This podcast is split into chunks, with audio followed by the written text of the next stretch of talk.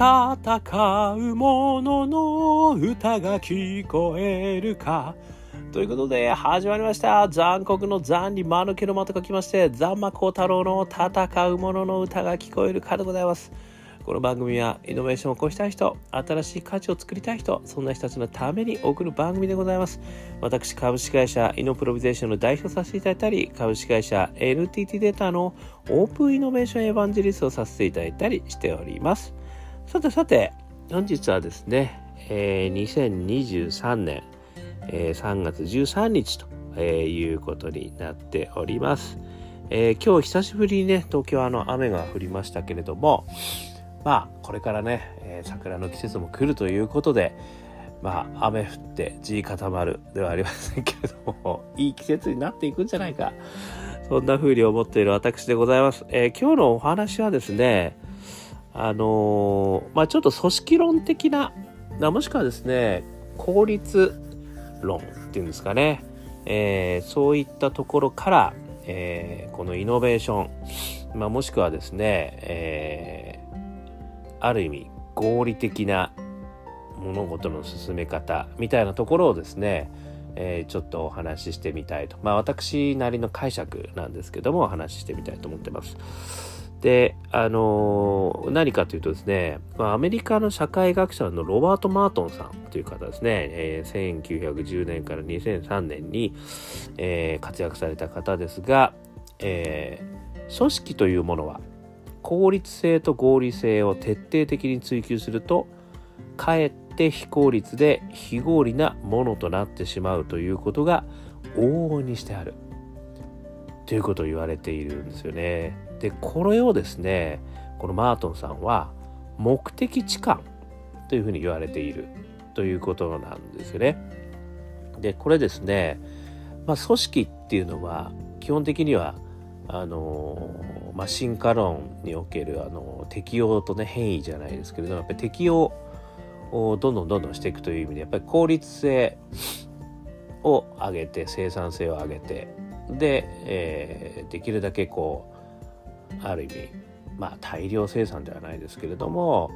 効率的にたくさんのこうものをあの出していく、まあ、こういったことがですね求められる中で徹底的にやっぱり合理化していくっていう話をしていくと。いうことだと思うんですけどこれが逆説的にですねその効率性と合理性を徹底的に追求するとかえって非効率で非合理なものとなってしまうっていうこのあの何でしょうこれジレンマですね。2つのレンマ。ジレンマ。これがあるってことをですねこのロバート・マートンさんは研究で、えー、発表したということらしいんですよね。だからこれは結構ね私すごく、あのー、頭に置いといた方がいいことなんだろうなというふうに思ったんですよね。まあこの考え方自体すごくイノベーティブだなと私は思ったんですけどもまあただですねよくよく考えてみるとこういうことってやっぱりよくあるっていうことなんですよね。つまりあのまあ、目的置換ってここに書いてる通りあの手段と目的があべこべになっちゃってることってことよくありますよね。あの例えばそのお役所とか行った時のお役所なんてねこれもあの非常にこう効率的にしようっていうことのも権下だと私は思うんですけれどもあのねちょっとこう少しあの申請の方法をねちょっとあそういう形じゃなくてもうもうちょっとこういう風にしたいんですけどとかって言うといやそれはねマニュアルがちょっと違うんでできませんって言われちゃうっていう。まあこれ別にねあのお役所じゃなくてもよくありますよね。あの大企業でもありますよね。こうもうマニュアル化された業務とかで、まあ、ヘルプデスクヘルプセンターにこう聞いてもうんそれはちょっと対応ができないんですとかね。なんでできないんだよみたいなあのよく私もすごいこう思うことはよくあります。でもしかしたらしかも私もやってるかもしれない。ねいやちょっとそれは致しかねますみたいなね。いうこともあるかもしれない。これはですねある意味その物事を効率的にしていこうというふうにした場合にはこれあの官僚性みたいな形でマックス・ウェーバーさんという人がこう言ってるっていう話もあるんですけどもあのある意味没個性化してそしてあの計算可能性みたいな感じで言うんですけどこの定量化していく定量化してやりやすい方向に持っていくっていうんですかね。なんかそういうことがやっぱりこう追求されていくっていうのがあのまあよくある話だと思うんですよね。だから組織っていうのはそういうのをやっぱりこうできるだけ多くの人数がたくさんのことを生産性高くやっぱりやっていくという意味ではそういうことが必要となってくるっていうことなんだけれどもあのそれ自体がですねかえっていろんなイレギュラーに対応できなくなっちゃうっていうんですよね。だから結果的に全体的にその処理数を見てみるとやっぱり物事ってねイレギュラーじゃないことってたくさんあるのであイレギュラーなことってたくさんあるのであのそこにこう効率的なものをこう全部当てはまらないとできないよってやっちゃうとなかなか難しくなっちゃう。っていうようなあのことって私もなんとなくすごくあの思い至ることはねたくさんあるんですよね。だからやっぱりこれがすごく難しいところですよね。だから効率性効率性それを徹底的に追求しすぎてしまうともう極端なマニュアル化とか例外を許さない形の効率化になってしまってで他のものができなくなってしまう。あのイレギュラー対応が全然できなくなって結局全体をこうカバーする。全体として見たら非効率化になってしまったみたいなことがあるよねってことをこう言われてるのかなと思うんですね。でこれからですねあの私の思ったことちょっとお話したいと思うんですけど1つ目。マニュアルよりも本来の目的重視これが大事だなっていうふうにあの思うっていうところですね。あの要はですねその先ほどのねこのヘルプデスクに電話した時の話も、まあ、基本的に皆さんマニュアルに沿ってこうコールセンターの方やってるかもしれないですけど本来何をあの実現すべきだったんでしたっけっていうねいうところをこう忘れてしまうってことがあるのかなと思うんですよね。あの有名な話でザッポスのあの靴屋さんですよねザッポスの方々がえー、っとなんだっけなちょっとだいぶ忘れちゃったけど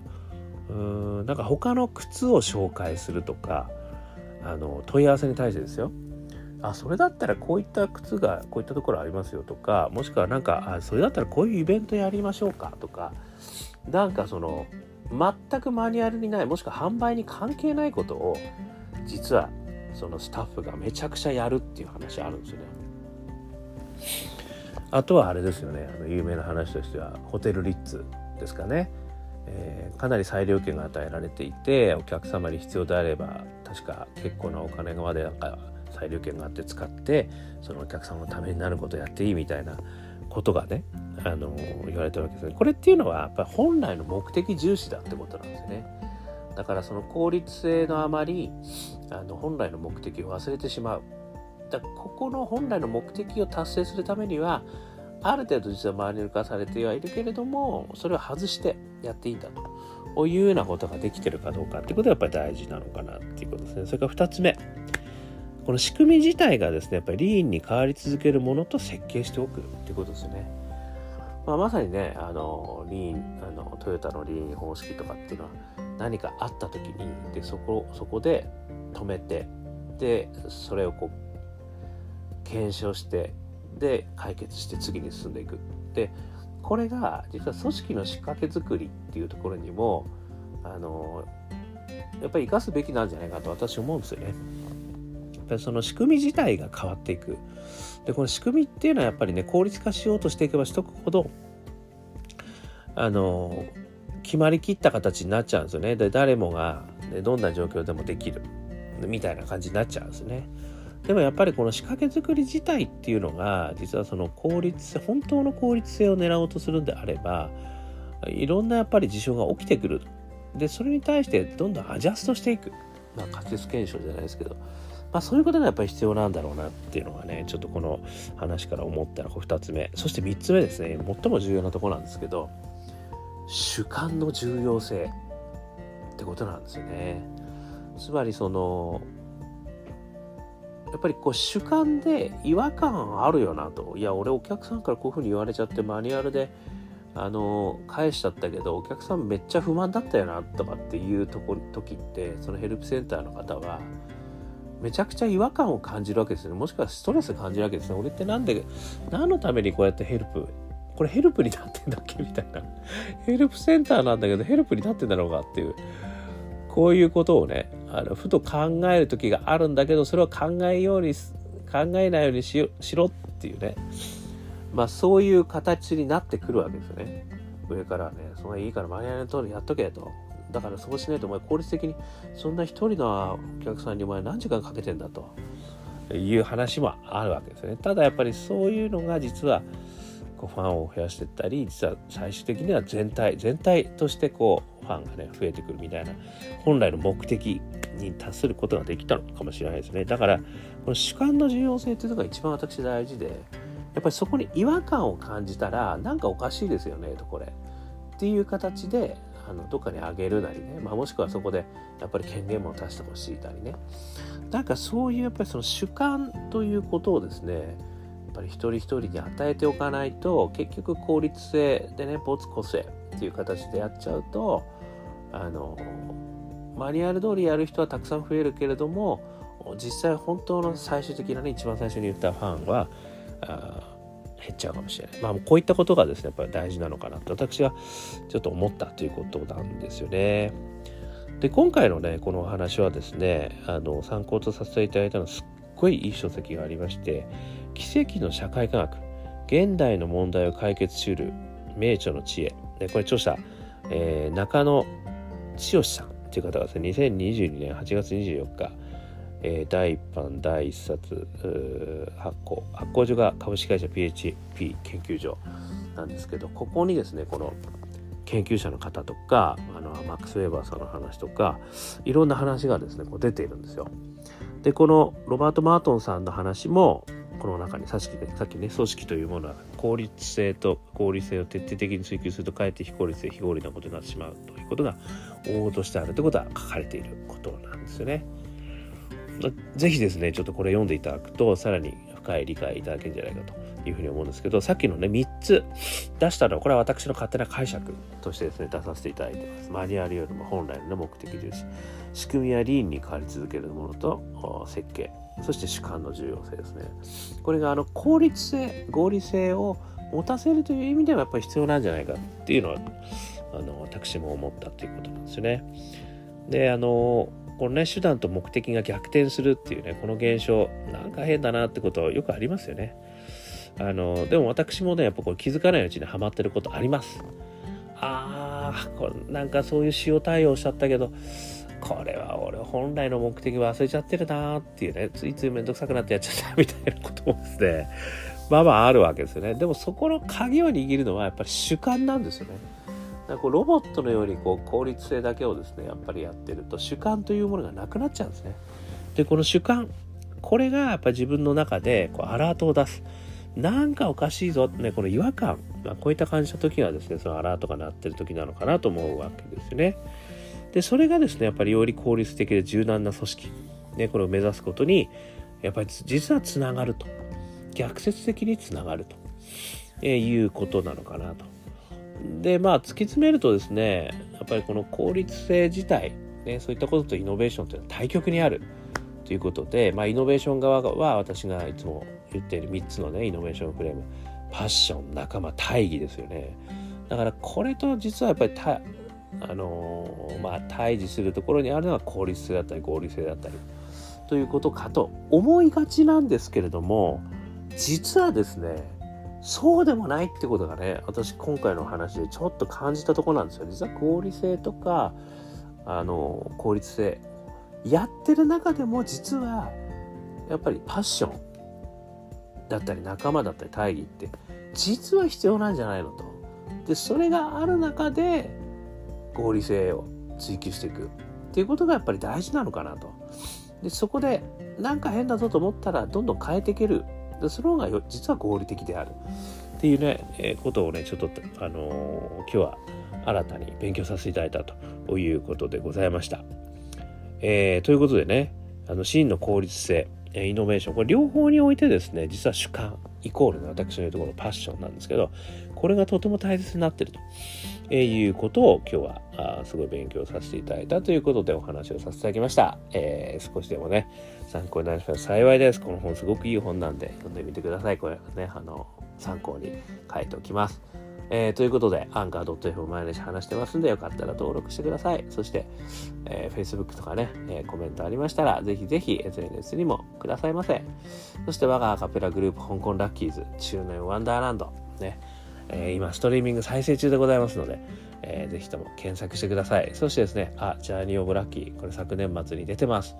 えー、4曲入りニューアルバム、ね、これもすごく頑張って作ったんでよかったら、えー、iTunes、それからモーラー、こういうところでダウンロードできますので、聞いてみてください。えー、そしてですね、えー、一人からでもイノベーションができる、そんなことを書いた本、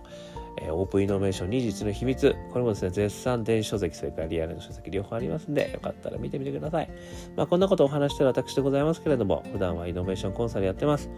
なかなかね、えビジネスができない、アイデアが生まれない、えどうやってビジネス化したらいいのかわからない、人材が育たない、えそんな悩みのある方、えお気軽にご相談くださいませ。ね、ワークショップとか講演とか、ワーキングとか、いろんなことでアドバイザーとか、えやってますんで、よかったらお問い合わせくださいませ。そしてそして、起業したいけども、ね、ななかなか勇気が出ない、ね、リスクがある、えー、でも起業したい。えー、どうしたらいいんだろう、まあ、そんな悩みのある方、大企業の方、それからスタートアップの方、そして、えー、学生の方ね、たくさんいらっしゃると思いますけども、えー、何度でも挑戦できる世界、えこういったプラットフォーム作りしてますので、えよかったらお問い合わせくださいませ。ということで、今日も聞いていただきましてどうもありがとうございました。それでは皆様頑張りましょう。また明日